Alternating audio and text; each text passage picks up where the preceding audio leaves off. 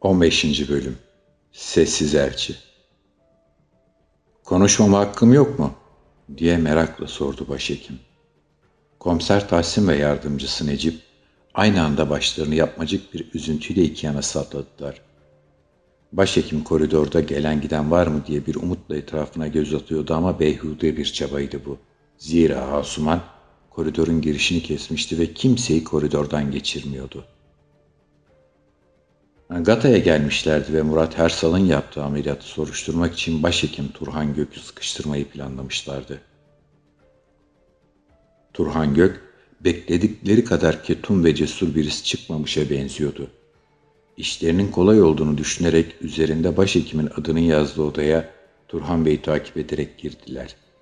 İçeri girdikleri anda duraksadılar. Necip Odadaki diğer adamın varlığını hemen sezinleyerek kendini ve komiseri koruyabilecek bir pozisyon almaya çalışmıştı. Başhekim içerideki adamdan özür dileyerek odaya girmişti.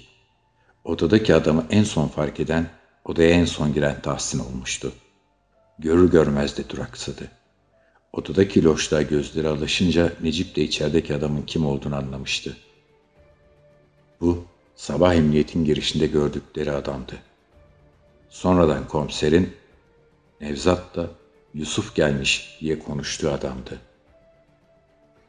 Yusuf Bey, kusura bakmayın arkadaşlar emniyetten gelmiş. Birkaç soruları varmış. Dilerseniz ben onları cevaplarken siz dışarıda bekleyin. Sizin belgelerinizi daha kontrol etmemiştim zaten. Başhekimin odasında koltukta oturan adam ayağa kalktı. Gözlerini direkt Tahsin'e dikmişti. Ceketinin cebinden güneş gözlüğünü çıkarttı ve gözüne geçirdi. Benim işim acele değil Turhan Bey. Sonra da gelebilirim. Siz belgeleri okuduğunuzda en altta yazan cep telefonundan bana ulaşabilirsiniz. Başhekim sessiz ve mahcup bir ifadeyle başını salladı. Yusuf odadan çıkarken kurşuni bir ağırlık çöktü Tahsin'in omuzuna. Yüzünün ne kadar düştüğünü Necip bir bakışta bile fark edebiliyordu. Birkaç saniye sonra ancak kendine gelebilmişti komiser. Bu esnada Turhan Bey de masasına geçmiş, gözlüklerini takmış ve polislere karşısındaki koltuklara işaret etmişti oturmaları için. Otururlarken Necip de göz göze gelen Tahsin, işi bana bırak dercesine bir mimik yaptı. Evet beyler, sizi dinliyorum. Neymiş bu ölüm kalım meselesi? Şöyle Turhan Bey, Bizim bir arkadaşın dosyası burada karışmış. Yani tam ayrıntısını bilmiyorum ama atıyorum kaba kulakken kızamık denmiş. Sonra bir süreçte o yanlış tahlile göre işlem yapılmış, iyileşememiş.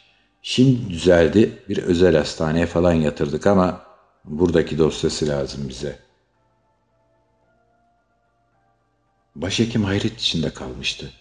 Gözlüğünü çıkartmış ancak masaya bile bırakamamıştı. Necip de komiserin ne yapmaya çalıştığını anlamaya çalışıyordu. Neyse, ismini vereyim size. Bir dosyasını kontrol edelim isterseniz. Vallahi komiser bey, bu dediğiniz şey akıl sır erdirilecek bir olay değil. Hele hele burada asla olmaz. Ama madem bu kadar eminsiniz, bir bakalım dosyalara. İsmi neydi hastanın? Atahan Alkan. Başhekim başını sallayıp ayağa kalktı ve arkasındaki dolabın kapağını açtı. Bir müddet uzaktan aradı ancak bulamayınca sinirlenip daha da yaklaştı dolaba ve adeta içinde kayboldu. Necip hala meraklı gözlerle komisere bakıyordu ki komiser hızlıca atılıp masanın üstünde kağıt yanından bir tutam alıp montunun cebine koydu. Necip hala bir anlam veremiyordu komiserin yaptıklarına. Başhekim kanter içinde kalmış bir şekilde geri döndü. Başını üzgünce sallıyordu. E, üzgünüm memur bey. Gerçekten bulamadım dosyayı ama sekreterimi arşive yollayacağım. Oradan bir şey çıkacaktır. Sizin isminiz neydi? Yunus diye cevapladı Tahsin. Tamam Yunus Bey, siz numaranızı bana bırakın. Ben dosyayı bulur bulmaz sizi ararım. Komiser başını salladı ve gayet ciddi bir ifadeyle başhekimin uzattığı minik not kağıdına telefon numarası yazdı. Karşılıklı teşekkürleşip odadan çıktılar. Koridordan geçip de Asuman'ın yanına geldikleri an Necip artık patlamıştı. O neydi öyle komiserim? Yunus kim? Atahan kim? Masadan ne çaldınız? Komiser tek söz etmeden dışarı işaret etti. Dışarı çıktılar. Hastanenin yakınındaki bir çay bahçesine geçtiler. Sabahki gibi bir düzen olmuştu gene. Dışarıda onları bekleyen Nevzat da çay bahçesine gelmişti zira. Komiser montun iç cebindeki kağıtları çıkarttı ve okumaya başladı. Necip de bu esnada içeride yaşananları anlatıyordu.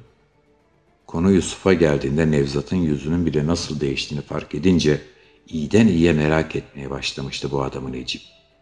Necip'in anlatışı sonlandığında Tahsin de kağıtlardan başını kaldırmıştı. Tüm izleri örtüyorlar. Ameliyata dair her şeyi yok ediyorlar, diye homurdanarak kağıtları masaya bıraktı. Tahsin'in masaya bıraktığı kağıtları okuyan ekipten ilk öfleyen ve bir sigara yakan Nevzat olmuştu. Necip ve Asuman da okumayı bitirdikten sonra geri yaslanıp çaylarını bezgince içmeyi sürdürmüştü. Şimdi ne yapacağız? Tek şansımız bu ameliyatı deşifre etmekti, diye mırıldandı Asuman. Necip teselli ve umut verme mahiyetinde bir şeyler homurdandıysa da kendisi bile inanmıyordu sözlerine belli ki. Aha diye bağırdı birden Nevzat. Öyle ki etraftaki masalardan bile tek tük dönüp ne oluyor bakışları atılmıştı. Nevzat hiçbirini umursamadan kağıtları önüne çekti ve bir daha okudu. Ameliyatın saati, ameliyathane numarası. Her şey var bu kağıtta. Altında da operasyonu yürüten savcının ıslak imzası. Daha ne istiyoruz? Doğru söylüyordu. Tahsin düşünmeye başladı. Bu esnada Nevzat'ın uzattığı paketten de bir daha sigara çekip tüttürmeye başladı. Bir süre enine boyuna tartıştılar kağıt üzerinde. En nihayetinde kağıdı Nevzat'ın lokantasındaki kasada diğer evraklarla birlikte saklamaya karar verdiler ve çay bahçesinden kalktılar. Tahsin ve Necip yürüyerek Taksim'den Ortaköy'e çıkmışlardı. Akşamüstü Nevzat ve Asuman'la vedalaştıktan sonra Necip'in teklifiyle Nevizade'de hem bir şeyler içmiş hem de Süper maçı izlemişlerdi. Amirim, hala söylüyorum. Tabata o kadar para etmez. Vallahi ben bilmem. Ödenmiş işte oğlum. Az buz parada değil ha. Tabat'ın alınma hikayesini biliyor musun amirim? Komiser başını salladı hayır anlamında. Sonra Necip'in hevesle bir şeyler anlatışını izlemeye koyuldu. Birkaç saniye geçmişti ki büyükçe bir cip önlerinde sert bir fren yaparak durdu. Ne oluyor be? Az dikkat etsene lan diye bağırarak Necip'i kontrol etti Tahsin. Neyse ki ikisinin de bir şeyi yoktu. Jipin sürücü koltuğundan iri yarı, kel ve güneş gözlüklü bir adam indi. Akşamın o saatinde güneş gözlüğü takmasını komik bulan Tahsin gülümsemesini bastırmaya çalışarak el kol işaretleriyle aracın az daha kendilerini ezeceğini işaret etti. Dev, dev adam tek kelime bile etmeden yürüyüp kendilerinin olduğu tarafta duran arka kapıyı açtı. Derin bir nefes koyu vererek bilmelerini işaret etti. Tahsin dudaklarını yalayarak göz ucuyla etrafına baktı. Herkesin içinde kaçırılma teşebbüsüyle karşı karşıya kalmışlardı. Hemen diplerindeki metro durağına kaçabilirdi ama adamın kararlı tavrı hipnotize ediciydi. Çaresiz, Necip'i de kolundan çekerek cipe yönelmişti ki, iri yarı sürücü eliyle Tahsin'in göğsüne hafifçe dokundu. Necip'i birkaç adım geri ittirdi ve Tahsin'e tek başına binmesini işaret etti. Tahsin başka çıkar yol bulamadığında mütevellit dönüp Necip'e göz kırptıktan sonra cipe bindi. Necip hala şoktaydı ve tek kelime edememişti. Cip hareketlendikten sonra çözüldü ve bir taksi aramaya koyuldu. Cip hareketlenmiş, Ortaköy usulca geçmiş ve köprüye gelmişti. Tahsin bir şey soracak olduğunda dikiz aynasında tam olarak kendisine bakan sürücüyü görüp susuyordu. Koma haline girmişti adeta. Yaklaşık yarım saat gitmişti ki cip bir ara sokağa daldı.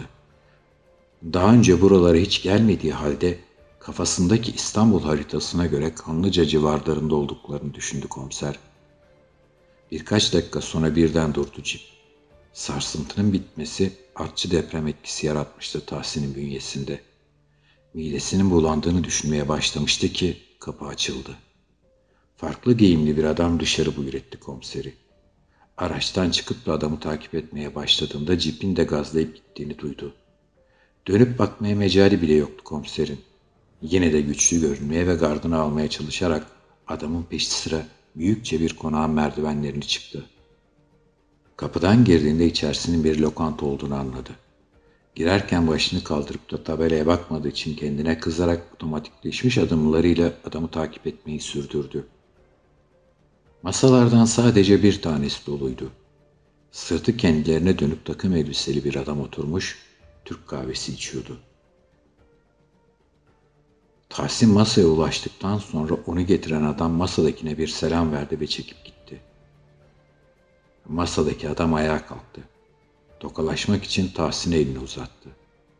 Tahsin hafif geri giderek şok halinden yavaş yavaş çıkmakta olan bünyesine güvenip konuşmaya başladı.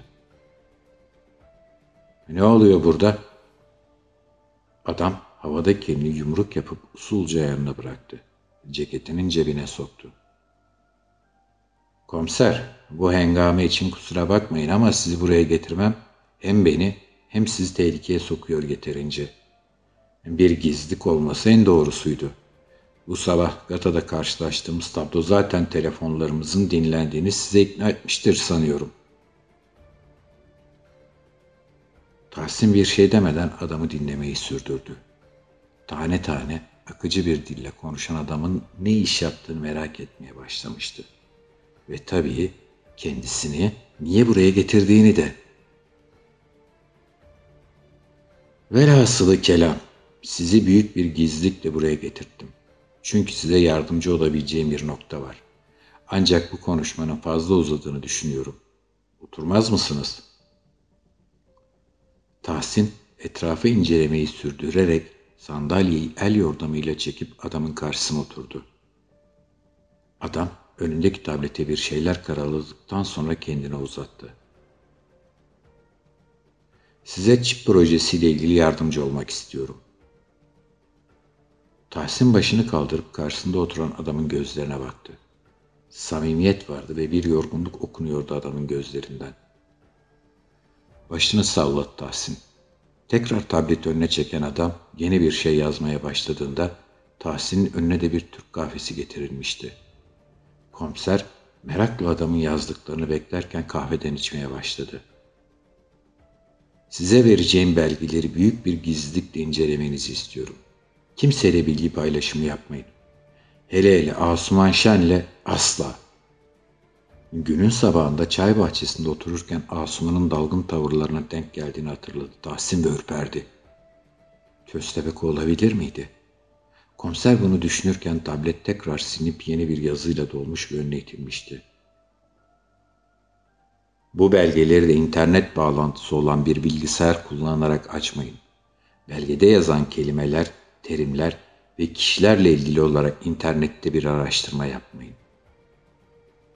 Tahsin başını sallayarak tableti geri itti. Kahvesi bitmek üzereydi. Başına bir ağrı çöreklenmişti. Alkolden olduğunu düşündü. Tablet son kez önüne itilirken gözlerin hafifçe karardığını hissetti. Tabletteki yazıyı okurken kendinden geçtiğini hayal meyal fark etmişti. Size güveniyorum.